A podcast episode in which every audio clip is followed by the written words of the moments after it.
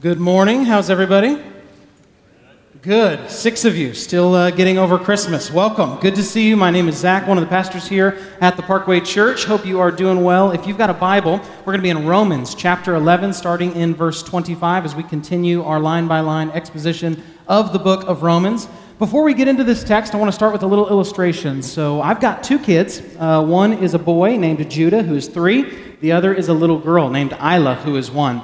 And one of the things that we are trying to do is we are trying to teach them to be happy when something good happens to the other sibling, okay? Because mankind is born sinful, because we're born wicked, we naturally have a tendency just to be happy when something good happens to us, but not other people, right? So if our coworker gets the promotion we wanted, we're not happy for them. We wanted that promotion. Or if our friend gets a new car or a new house or something like that, we're not happy for them typically. We want the new car or we want the new house. And so we are trying to fight that in our children. And so one of the things that we will do is we will call them both into the room, Judah and Isla. They'll both come into the room, and we will give one of them a piece of candy. But not both of them. Now, sometimes we do. We're not tyrants. But we will give one of them a piece of candy, and we will tell the other one that they have to be happy that something good happened to their sibling. And they do not like it. Now, we typically will end up giving them both candy later on, and we won't just give one kid, you know, the same kid candy every time. But what we're doing is we're trying to teach the kids to be happy, not just when something good happens to me, but when something good happens to somebody else. Okay? So, this, uh, a few weeks ago, uh, we were up on the bed. So, it was actually me and my wife and Isla, and she was playing on the bed. And my son came in the room and he loves playing on the bed. He said, Daddy, can I jump on the bed? And I said, I'll let you jump on the bed in a little bit, but right now, I want you to be happy that Isla is getting to do something fun, that she's getting to jump on the bed. And so I said, I want you to tell Isla that you're happy that she's getting to jump on the bed. And he goes, and his eyes well up with tears. And he goes, Isla. And I said, Judah, you need to tell your sister that you're happy that she's getting to jump on the bed. And he goes, Isla, I'm. And he stops and he turns and he looks at me and he goes, I can't say the words. Like that. like, uh, well, hold on. You're going to be in trouble if you do not tell Isla that you are happy that she's getting to jump on the bed. And finally, he was able to muster up the strength and say, I'm happy that you get to jump on the bed, right? Now, we let him jump on the bed like two minutes later, okay? We're not mean to our kids, but we want them to understand that it is good when something good happens to your sibling. Well, what we're going to see today in Romans 11 is not between brother and sister, but rather between Jew and Gentile. All of Romans 9 through 11 has been written to address this question if God has made all these promises to the Jews in the Old Testament, yet most Jews don't trust Jesus and therefore are not saved, has God been unfaithful to his promise? And so Romans 11, especially in this passage, is going to answer this question, and maybe you've wondered this question What does God think of the Jewish people?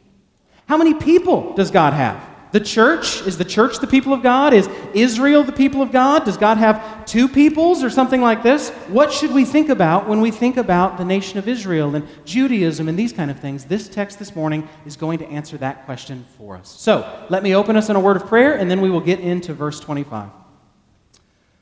Almighty God, we thank you for your goodness. We thank you for your grace. I pray right now that as we uh, study your word, that you would open our hearts we confess that your word is true and your word is clear, but we are broken. And uh, sin fogs up our glasses. So would you use the Spirit to unfog our glasses and help us see these things today? We love you. It's in Christ's name. Amen. Let's start with verse 25. He's going to start with a rebuke. Lest you be wise in your own sight, I do not want you to be unaware of this mystery, brothers. A partial hardening has come upon Israel until the fullness of the Gentiles has come in. He starts the sentence, lest you be wise in your own sight. Let me address something bigger theologically, and then we will talk about what this means in context. The Bible, over and over and over again, will shoot down this idea that people should be great in their own sight. It shoots down the idea of human pride. It shoots down the idea of human presumption. And you see that all over the Bible. Let me give you a thousand verses. You ready? Proverbs 14 12. There is a way that seems right to a man, but its end is the way of death. There are some things that you just know are true. Nobody could convince you otherwise. You are sure in your heart of hearts that what you believe on that is true, and the Bible's going to say that it leads to death.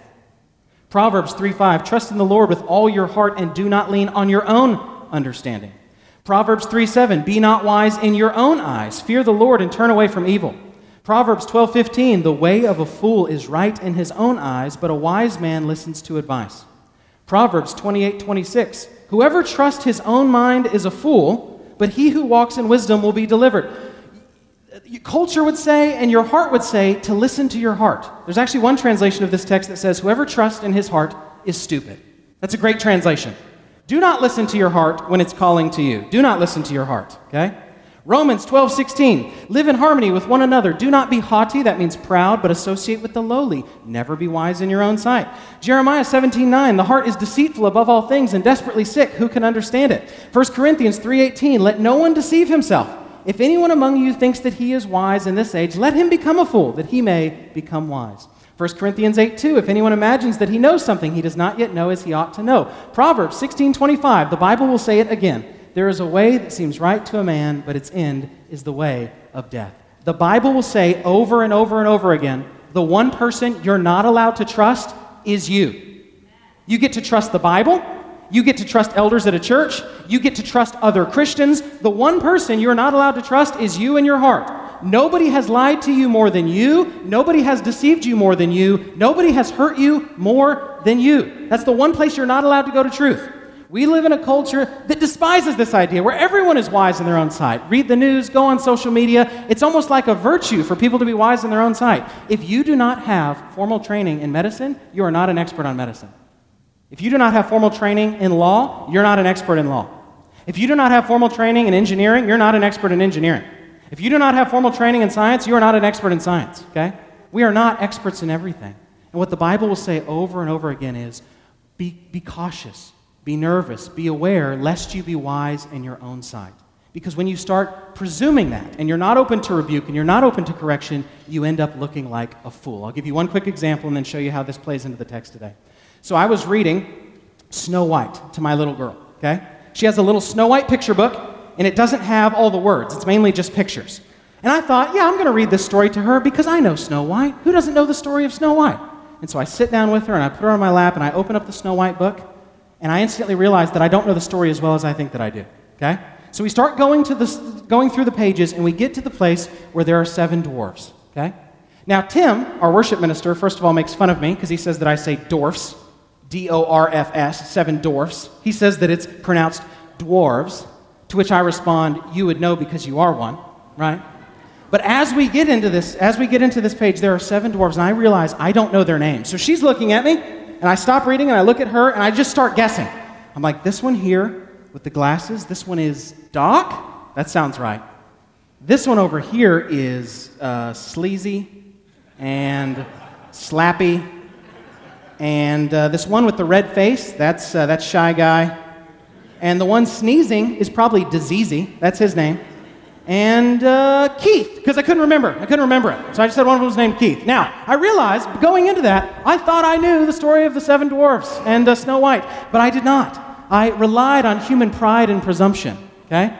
So uh, when my daughter believes that there are dwarves named Sleazy and Diseasy, that's, uh, that's my fault. Now, where does this play into Romans 11 specifically? So that's a general theological rebuke. Here's what the Apostle Paul is doing he's having to rebuke Gentile pride because here's what's going on. At first, you have the Jews. The Jews think that they're great. They think that they're already in covenant with God. They don't need Jesus. And the Apostle Paul has to rebuke them and say, No, you need Christ even if you have the law because you can't keep the law.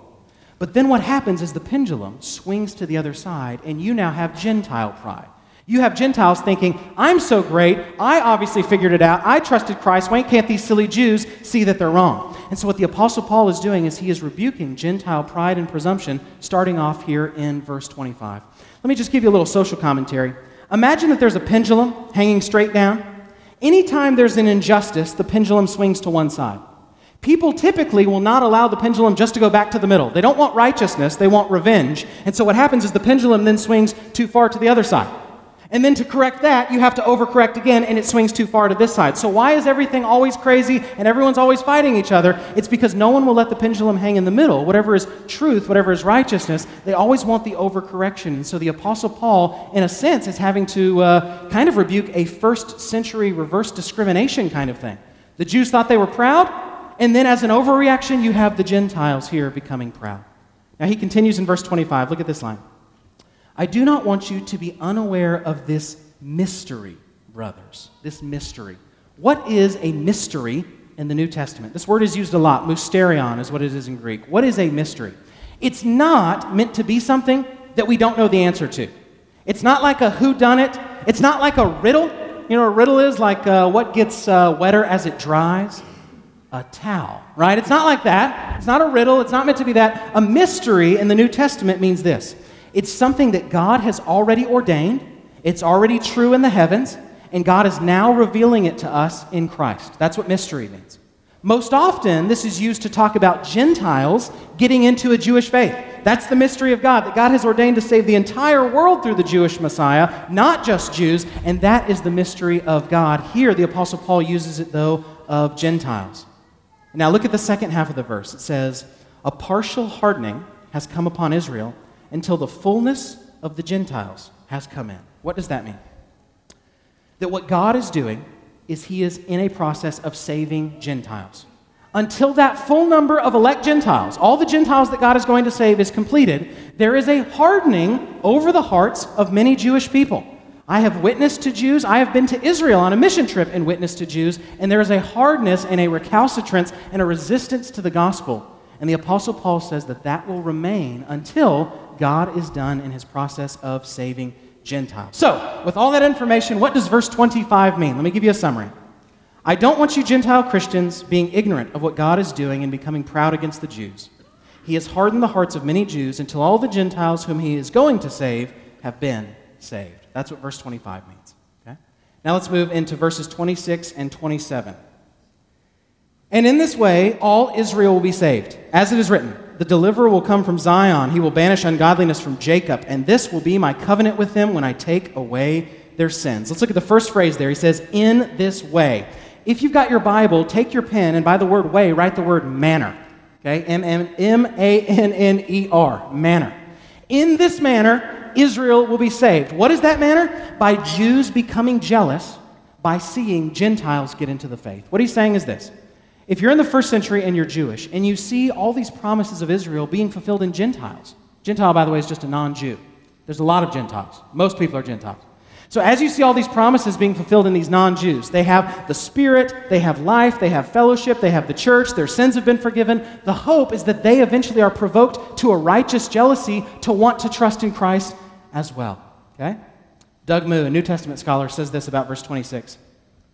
God imposes a hardening on most of Israel while Gentiles come into the messianic salvation, with the Gentile salvation leading, in turn, to Israel's jealousy and her own salvation. Okay? Now, let me show you one of the most debated phrases in the book of Romans. You ready? Look at the next little section here in verse 26. It says, And in this way, all Israel will be saved. You see that? All Israel will be saved. What on earth does that mean? What does it mean when the Bible says all Israel will be saved? Okay? There's at least five different interpretations of what that means that I'm going to give you in just a second. Let me explain the big issue, though, here. People have a tendency not to understand how words work, okay? Words don't have just one meaning, okay? Let's take the word run. I can go for a run. My nose can run. I can run for office. Run can mean a lot of things. You can call somebody and prank call them on the phone and say, Is your refrigerator running? Well, you better go catch it, right? You can run someone through with a sword. You can run a bath. You can run a lot of stuff, okay? Words don't just have one meaning, and they don't get their meaning from dictionaries. Dictionaries just give you a range of possible meanings. Words get their meaning by context. It's the context around a word that shapes its meaning. So the big issue here will be what does the word Israel mean here? I'll give you a little example. Another example with my son. I've, I've been at home over the holidays with my kids, so all my illustrations today are with kids. My son and I are having this conversation about what is real and what is not real, about the word real. Okay? So he saw a monster on TV and he was scared, and I said, Hey, buddy, don't worry. Monsters aren't real. And he was like, Good, monsters aren't real. And I'm thinking, he's getting it. He understands existence now. He understands the concept of being, even though he's three. We've had this conversation. And then he saw something else scary. He saw a dinosaur. And he said, Daddy, dinosaurs aren't real. And I said, No, no, no. Dinosaurs are real, they just all died. And then he's like, What's died? And I'm like, Oh, I shouldn't have even opened that can of worms. Uh, died is like where you go to sleep and you don't wake up again. Well, I don't want to take a nap because I don't want to not wake up. No, no, you're okay. The dinosaurs are dead. Don't be afraid. Don't be afraid of your nap, okay? And then he saw a lion. And he said, Lions aren't real. And I said, Buddy, you're looking at the lion. We were at the zoo. Lions aren't real. Yes, yes, they are. There's one right there. But it's not going to hurt you, okay? And then at Halloween time, he saw a skeleton and he said, Skeletons aren't real. And at this point, I just wasn't willing to have the fight. So I said, You know what, buddy? Skeletons aren't real. Right? What else am I going to do? I'm not going to say, Not only are they real, there's one living inside you right now. I'm not going to do that to a three year old. So, whereas I'm using the word real to mean existence, he's using the word real to mean something like, Should I be afraid of it? Is it scary? Okay? The reason there's so much debate on this phrase is because the word Israel can be used in a lot of different ways. Okay? A lot of different ways. So I'll even give you one verse where the word Israel is used two different ways in the same verse. Look at Romans 9 6. Not all who are from Israel are Israel. Notice the first use is talking about Israel as a nation, the Jewish people. The other is talking about the elect, spiritual Israel, those who have the faith of Abraham. So you see this all the time. So, with that in mind, here's the question we're going to try to answer. So, I'm going to spend a little time on this because this is very controversial. What does Paul mean here when he says, all Israel will be saved? Let me give you five different interpretations, then I'm going to tell you the one I think that's correct. Some people think that that means that every single Jew who ever lived will be saved. People take all Israel in that sense to mean all Israelites, all Jews. The big problem with that interpretation is that that's never been true across the entire Bible. In the Old Testament, that wasn't true. In the New Testament, that's not true. In the Old Testament, you had people who were Jewish and were lost, people like Esau that God hated. In the New Testament, you have Jews like Judas, who is called in Acts a son of perdition. It's never been the case in Old Testament theology or New Testament theology that every Jew will be saved, period. Okay? God has preserved a remnant that doesn't bow the knee to Baal or to Baal, but it's not every single Jew. The second interpretation is similar to that, and it says that what it means for all Israel to be saved is that it refers that there is a way of salvation outside of Christ for those who are Jewish. Okay? So what this view would hold is not that there's one way to, one way to salvation through Christ. They would hold that there's two ways. Gentiles get in through Jesus, and Jews get in just by being Jews. They're already in covenant with God. When did they lose that? Is what they would say. Again, the problem with that idea is it's extremely unbiblical. The entire book of Romans has been written to say you have to have faith in Jesus to be saved, whether you're Jew or Gentile. Paul says, I'm not ashamed of the gospel, for it's the power of God unto salvation for the Jew first and also for the Greek. Okay? What Paul will say is, you Gentiles don't have the Mosaic law, but you do by nature what's evil, so you need forgiveness and you need a Savior. You Jews have the Mosaic law, but you can't keep it, and so you need forgiveness and you need a Savior as well. As Acts will say, there's only one name that people can call upon to be saved, and that's Christ. So views one and two are not correct, okay? Now let me give you the last three. The third view of what does it mean for all Israel to be saved means that it refers to Jews in the future getting saved during a period of a seven year tribulation after a rapture. Okay, let me back up because this is a big one. There is a view, a theological viewpoint called dispensationalism. It was started in the mid 1800s, and uh, it purports an end times view that is similar to what you might have heard in the Left Behind series, Jenkins and LaHaye, or Hal Lindsey's late great Planet Earth. There's this idea that one day Jesus will come and rapture up believers. Okay? It'll be quiet, it'll be invisible, and invisible coming We'll be raptured. Then there will be seven years of tribulation, and then Christ will really come back in like a third coming and really have the second coming then. Okay? That's the view in dispensationalism. Now, so what people believe if they're dispensational is they believe that this text when it says that all Israel be saved, that that is a reference to what's going to happen after Christians have been pre-tribulationally raptured and then there's seven years of tribulation when all the Jews see that they're wrong because all their Christian buddies are gone, and that's when they end up believing in Jesus. Okay? Now, the big problems I have with that are several. Here's the first one Nowhere in the entire Bible does it teach a pre tribulational rapture. Every passage that people try to use about that is not about that, it's about the second coming. In 1 Thessalonians, when it talks about us being caught up or snatched up in the air, that's not a reference to a pre tribulational rapture. It's very obvious. It says that there's a trumpet and a shout and a voice of an archangel. Okay? That is talking about the second coming, not a pre tribulational rapture.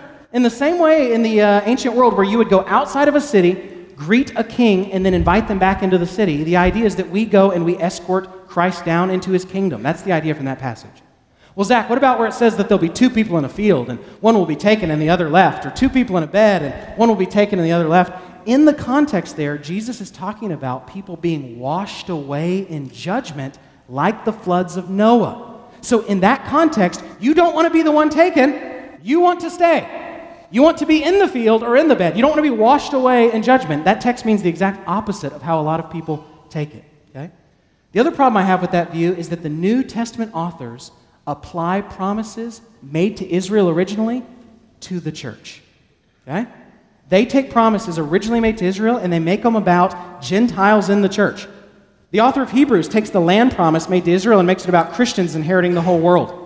Jesus takes the promises about a temple and he makes it about himself. He's the true temple. Okay? So, Zach, you got to read the Old Testament literally. Yes, but you also have to read the New Testament literally. And when the New Testament authors use a passage and make it about something else, and you disagree with them, they win. Okay? They win. And then, number three, I think this is really an important one.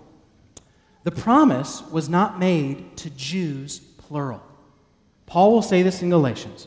The promise was never made to a plurality. It was not made to Jews, plural. It was not to Abraham's offsprings, plural, that it was made to one offspring who is Christ. That the promises would not be fulfilled in a plurality of people, that they would be fulfilled in a singular person who typifies the nation of Israel. That's why he has 12 uh, disciples, because they had 12 tribes. That's why he's the temple. That's why he crosses through the Jordan. That's why he goes into the wilderness for 40 days, because Israel was in the wilderness 40 years, etc., etc. So, I don't think that view is correct. I don't think it's saying that uh, in this tribulation period, a bunch of Jews will see that they're wrong and get saved because all the Christians are gone. The fourth view, I know this is a lot. The fourth view, this is the traditional reform view, which I like it. I want it to be true. It's so neat and clean and tidy, but I don't think it's right. Here's the fourth view. What does it mean for all Israel to be saved? That it refers to spiritual Israel, the church. Okay? What does it mean when this text says that all Israel will be saved? Easy. Who is Israel? It's those with the faith of Abraham, i.e., the church, and therefore God will save Christians. It's nice, it's neat, and it's tidy. Now, to their credit, they understand that the New Testament applies promises originally made to Israel about the church. Galatians 3:29. And if you are Christ's, then you are Abraham's offspring, heirs according to the promise. Okay? Notice that if you are not physically Jewish, but if you have the faith of Abraham, you're spiritually Jewish. That's the idea. Galatians 3 7. Know then that it is those of faith who are the sons of Abraham. How can you be a son of Abraham if you're a Gentile, if you're German, or you're Dutch, or you're from Africa or Asia, or whatever it might be? It's because it's faith that links you to Abraham. In the Galatians 6 16, and as for all who walk by this rule, peace and mercy be upon them and upon the Israel of God. In context, the Apostle Paul is talking about the church, and here he calls them the quote, Israel of God. But here's the problem with this view. Here's the problem with taking Israel here to mean the church, okay? I'll give you a bunch of problems. The word Israel has been used 10 times thus far in Romans 9 through 11 and has meant ethnic Israel in every single occurrence. Okay? So you're kind of uh, begging the question to make it not mean that here. If you look at the immediate context, back in verse 25 that we just covered, the word Israel means ethnic Jews. It's hard to then turn that around in verse 26 and give it a metaphorical meaning. Okay? Verse 28 makes the text ethnic. What we'll see in just a second in verse 28 is Paul defines Israel as those physically descended from Abraham, Isaac, and Jacob, the forefathers. Okay? And lastly, and most damningly against this position, is this if the Apostle Paul was saying all Israel being saved simply means the church will be saved, he wouldn't have had to write any of Romans 9 through 11. Okay? His whole purpose in writing Romans 9 through 11 is to explain how ethnic Jews are not being saved, despite the fact that God promised to save Israel. This problem's not solved by redefining the term. Let me, let me say it this way. Let's say a Jewish person comes up to you and says, uh, Why are so many Jews, why do so many Jews not believe that Jesus is the Messiah? And I say, well, they do. They're spiritual Jews, and they're Christians and Gentiles who believe that Jesus is the Messiah. Does that answer his question? Does that solve his problem? It does not. He's asking when God made a promise to an ethnic people, how come God has not fulfilled it with an ethnic people? So the Apostle Paul here, I think, cannot be using Israel in a metaphorical way just to talk about the church. So, with all that in mind, so there's a bunch of wrong views. Let's just take 20 minutes to talk about wrong views. Let me give you the one that I think is correct, okay? I think it's the fifth view. Here's, here's the view here that when it says all Israel be saved, it refers to Israel generically. It refers to the nation of Israel. That's how the word Israel is used, by the way, in verse 25. So, that was a lot of information. So, let's do this. Everybody take a big breath. let it out. Now, let me just give you an illustration. If you missed all of that, just follow this illustration. Okay. Imagine for a second that I decide to start a fast food restaurant. Okay. Zach Burger, right? Zach Burger. It's going to be delicious. It's going to be the best fast food restaurant. Way better than McDonald's or Burger King, even better than Chick fil A, you evangelicals, right? It's going to be delicious. Zach Burger. Our burgers are not going to come with onions on them because onions taste like armpits. You will have to order those extra. Okay? They're not going to be on there by default. Our french fries will be cut super thin because we all know that thin fries are the best. They won't be too stiff or too floppy. They will be that perfect medium amount. Okay? We'll come up with a great mascot. Some fast food restaurants have terrible mascots. You guys remember when uh, Taco Bell had that chihuahua as their mascot? What makes you lose your appetite faster than looking at a chihuahua? It's like this gross mouse dog, okay? Or Chuck E. Cheese, whose mascot is a rat. Welcome to Chuck E. Cheese. Our mascot is a rat. Everything is visibly greasy. Eat a piece of pizza near a sneezing child. That's their motto, okay? It's gross. We'll come up with a great mascot, okay? It's to be the best fast food. So let's say I, I get there and I, I bring out 10 employees. Let's say I have 10 employees and I say this to them I say, no matter what happens, I, as the owner of Zach Burger, promise to be faithful to you. I promise to pay you your wages. I promise to pump money into this thing. I promise to work my fingers to the bone. Whatever's going to happen, I promise you that Zach Burger will continue to flourish. Now, look at me. Does that mean that I can never fire someone? It does not. I can fire someone and still be faithful to that promise. Does that mean I can't take somebody else from another fast food restaurant and graft them in to Zach Burger? I can't. When somebody turns away from their sin and working at McDonald's like a Gentile, and they repent and they come to Zach Burger, I can add them to my employees. You see, what I've done here is I've made a promise generically. I've made a promise to the staff, I've made a promise to the entity. The entity is made up of the staff, but I have not made that same promise to every single person working there. I've said I will be faithful to Zach Burger and the employees here, not no matter what you do, you won't be fired. And no matter what happens, I won't graft people in. I think that's what the Apostle Paul is doing. God has made a promise to Israel. It doesn't mean every single Israelite will be saved, but it does mean that God has promised to be faithful to this Israel generally, okay? To this Israel, in a sense, generically. That's what I think is going on.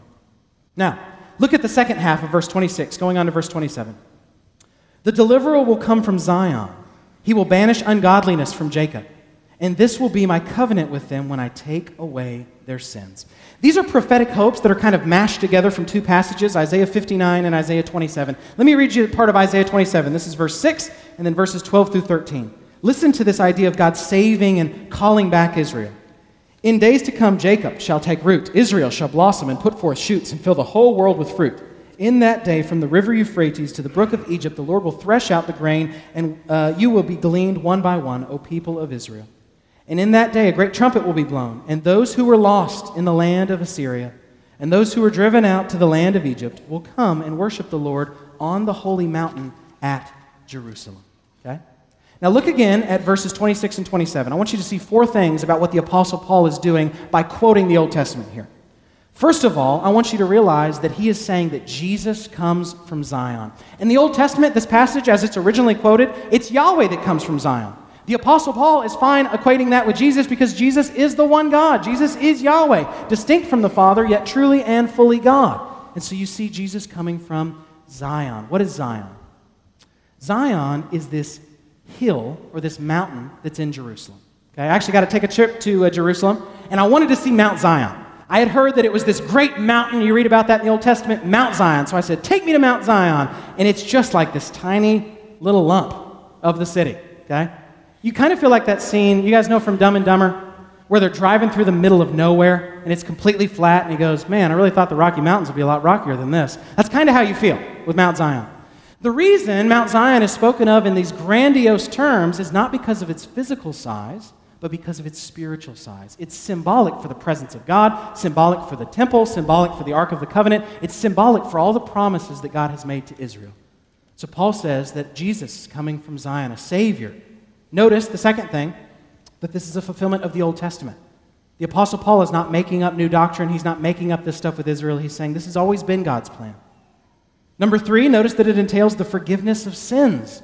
That's the big thing with Jews. Why do so many Jews not believe in Jesus? They think that they're saved just by being Jews. The problem is that God doesn't demand that you be generally faithful to the covenant, He demands that you be perfect, and nobody can, which is why they need Christ.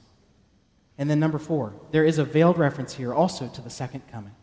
This Jesus who came and brought salvation will one day again, if you will, come from Zion and complete the saving process. So, with all that in mind and all the controversy, what do verses 26 and 27 mean? Let me give you the summary. In being jealous, by seeing all these elect Gentiles getting saved, a lot of Jews will eventually believe in Jesus and be saved. As the Old Testament promised to corporate Israel, a Savior will get rid of evil in Israel and take away your sins. All Paul is saying is this God right now is in a big process of saving Jews. I'm sorry, saving Gentiles. One day, he will remove this hardening, and Jewish people will get saved only by trusting Christ. They're not saved apart from Christ, but somehow their hearts will eventually be softened and they will trust in Christ. Verses 28 through 29. as regards the gospel, they, that's the Jews, are enemies for your sake. But as regards election, they are beloved for the sake of their forefathers. There's the ethnic reference. For the gifts and the calling of God are irrevocable. Look at verse 28. It says this As regards the gospel, they are enemies for your sake, but as regards election, they are beloved for the sake of their forefathers. Let me ask you this question Are the Jewish people who don't believe in God, or I'm sorry, don't believe in Jesus, are those people friends of God or enemies of God? Are they in a relationship with God or are they not in a relationship with God? Here's what the text says both, it just depends on what you mean. Again, it's how language works. Words have several different meanings. It depends on what you mean. On the one hand, sometimes the Jews are condemned with pretty strong terms. The prophets in the Old Testament called them hard hearted and stiff necked. Jesus calls the Pharisees a brood of vipers and sons of the devil. Paul calls them enemies of God. John in Revelation calls them a synagogue of Satan. But on the other hand, the Apostle Paul will say in Romans 9 1 through 5 this I am speaking the truth in Christ, I am not lying. My conscience bears me witness in the Holy Spirit that I have great sorrow and unceasing anguish in my heart. For I could wish that I myself were accursed and cut off from Christ for the sake of my brothers, my kinsmen according to the flesh. There he's saying, if I could go to hell and allow Jews to be saved and make that trade, I would. They are Israelites, and to them belong the adoption, the glory, the covenants, the giving of the law, the worship, and the promises. To them belong the patriarchs, and from their race, according to the flesh, is the Christ, who is God over all, blessed forever. Amen. Okay? So, what Paul is doing here in this text is saying, what relationship do the Jews have to God? And he says, on the one hand, because they don't know Christ, they are cut off, and they do not have a relationship with God. But there is a sense in which God has a special place in his heart, if you want to say it that way, for Israel. Okay? For Israel. Now, let me address something. When the Bible speaks negatively of the quote unquote Jews, it's not a statement of anti Semitism. Okay? We as Christians should not be anti Semitic. We as Christians should love Jewish people, hang out with Jewish people, be friends with Jewish people, share the gospel with Jewish people. When the Bible critiques the Jews, it's not a racial critique. Okay?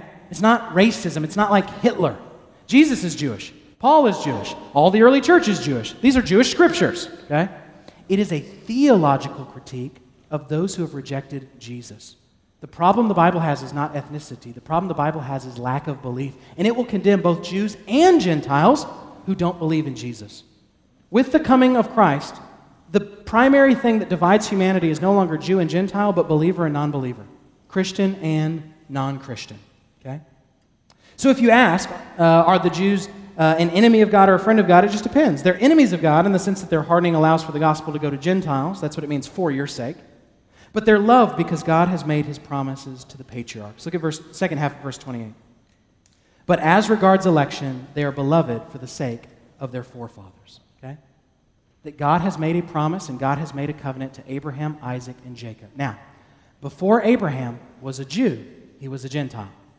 Before he worshiped God, he worshiped the moon. He was a pagan living in a town called Ur. And so this is not a statement of Jewish pride. It's not a statement to say that God owes salvation. God has selected even the patriarchs just by grace. God takes a moon worshiping pagan from Ur and says, You're going to follow me, I'm going to be your God, and your descendants are going to come, and one of them is going to save the world. That's the promise. Okay?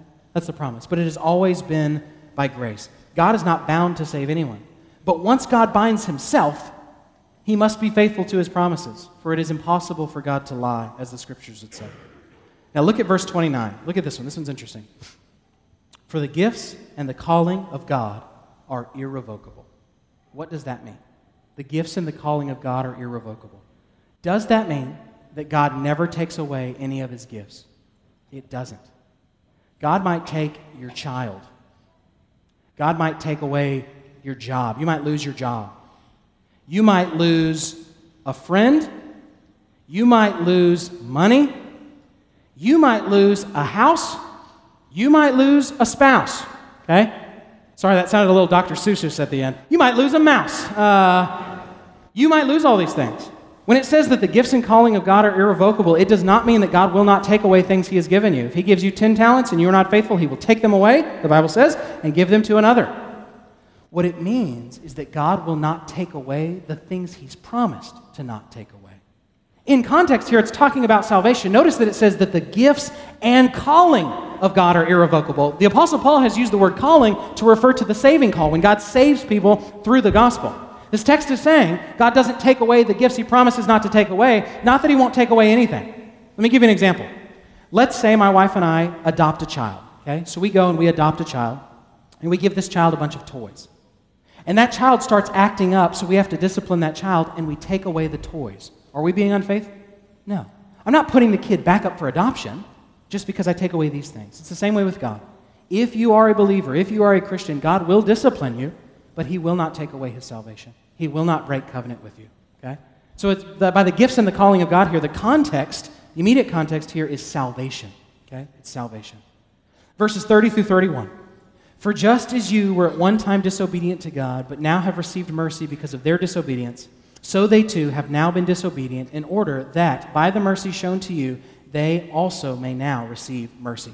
Verses 30 through 31 are very important. I'm not going to spend a lot of time here, though, just because we've already addressed this topic in two other sermons that you can listen to online. Let me just give you the summary quickly for time's sake, and then we'll get into verse 32. Here's the idea God in the Old Testament is saving Jews. He's saving Jews, He's elected Israel, He's saving Jews.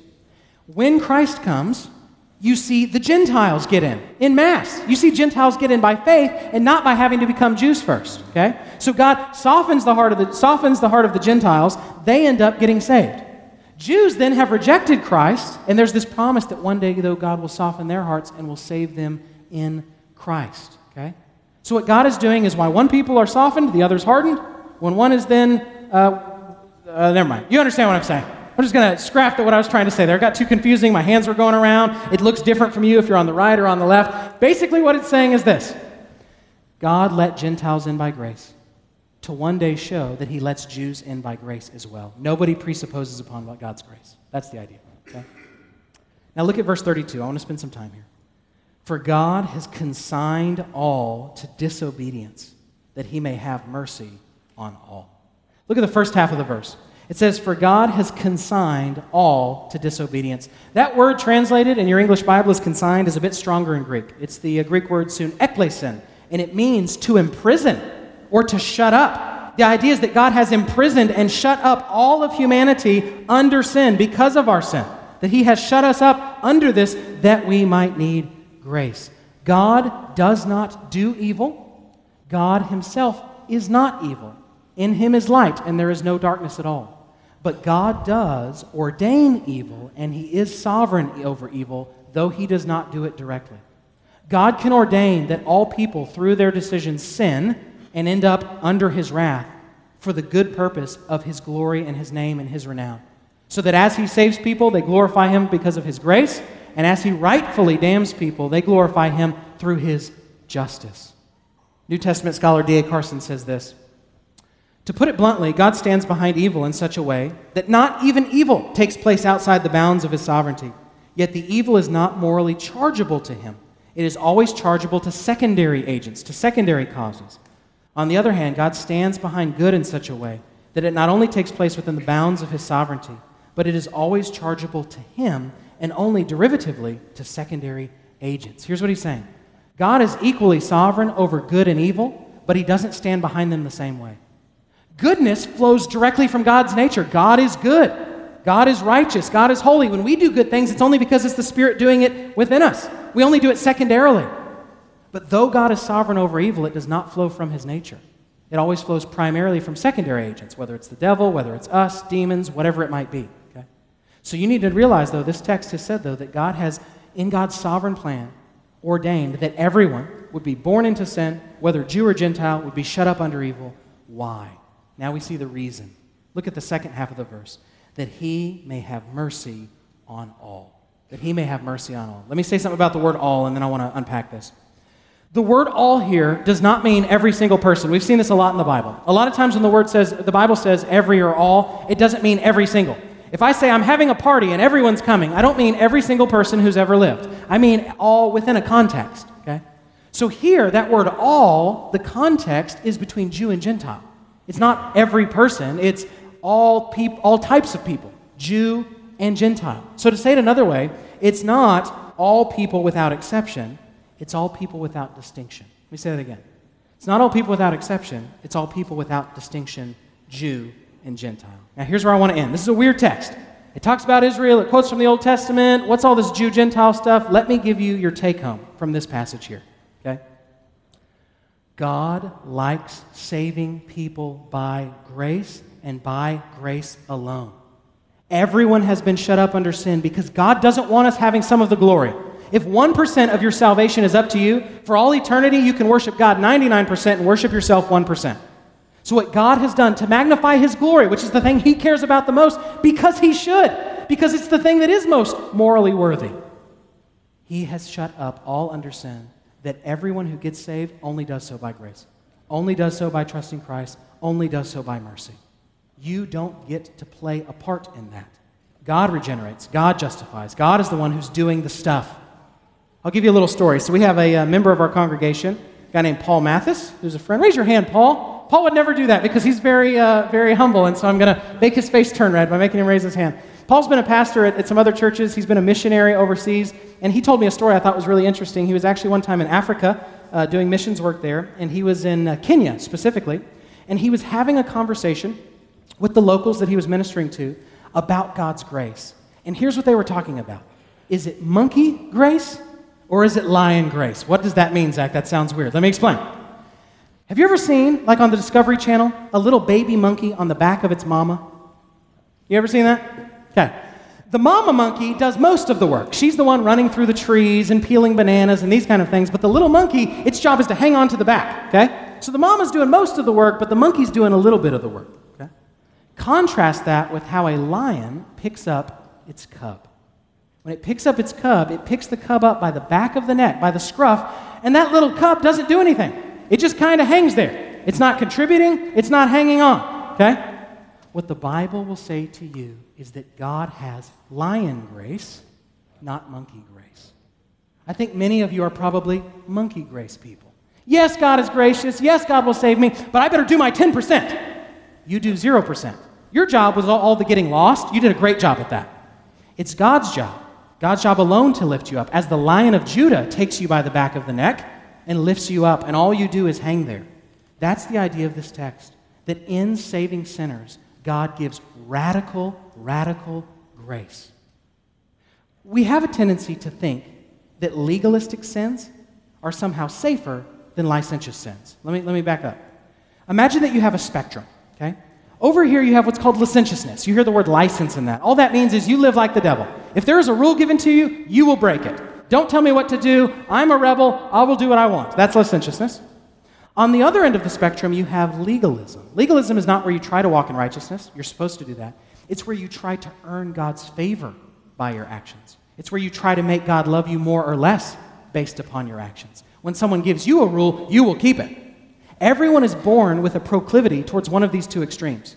You know this if you have kids, because some of your kids, though they're very similar genetically, will err more on this side, and your other kids will err more on this side, okay? What the Bible is going to say is that both groups need grace.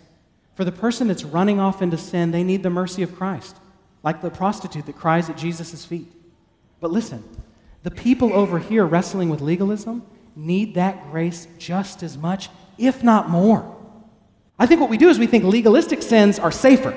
Yeah, I know I shouldn't be out there with prostitutes and drugs and all that kind of stuff. That's obvious. But I'll just go to church for 30 years and try to earn my salvation.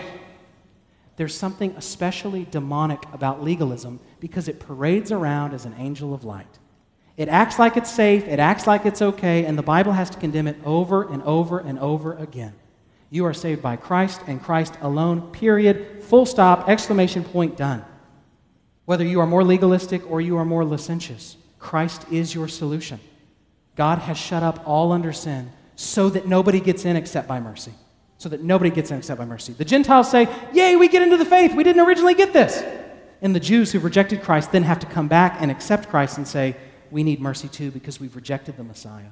That God might have mercy on all. That's God's purpose. That's how God gets glory. So, with that in mind, I want to invite the volunteers who are helping serve communion to come pass out the elements as we pray. Almighty God, we thank you for this text. I confess that it's a, a, strange text for us. Most of us are not wrestling through eschatological issues on the end times, and most of us are not wrestling through Jew and Gentile relations. Yet, even in this text, we see your love for us. We see that you have provided mercy for sinners who have broken your rules over and over again. And though we continue to break them, though we continue to struggle with sin and fall into to temptation and all kinds of things, you continue to show us grace. We confess that you didn't have to do that. You didn't have to save us. You didn't have to give us mercy. You just did because you decided to set your love on us. You're like one who goes to an orphanage and just adopts the sickest kids, the worst kids, the most rebellious kids, and you adopt us into your family. And we confess that we don't deserve that, but you do deserve praise. That you always get your glory. You win no matter what. You are, you are always in a win win situation. Either someone rejects you and you punish them for your justice and your might, or they receive Christ and you give them mercy. But either way, you get glory. We thank you that you are a winning God. You are a God who succeeds in his purposes, which is to give glory to himself. We love you and praise you. It's in Christ's name. Amen.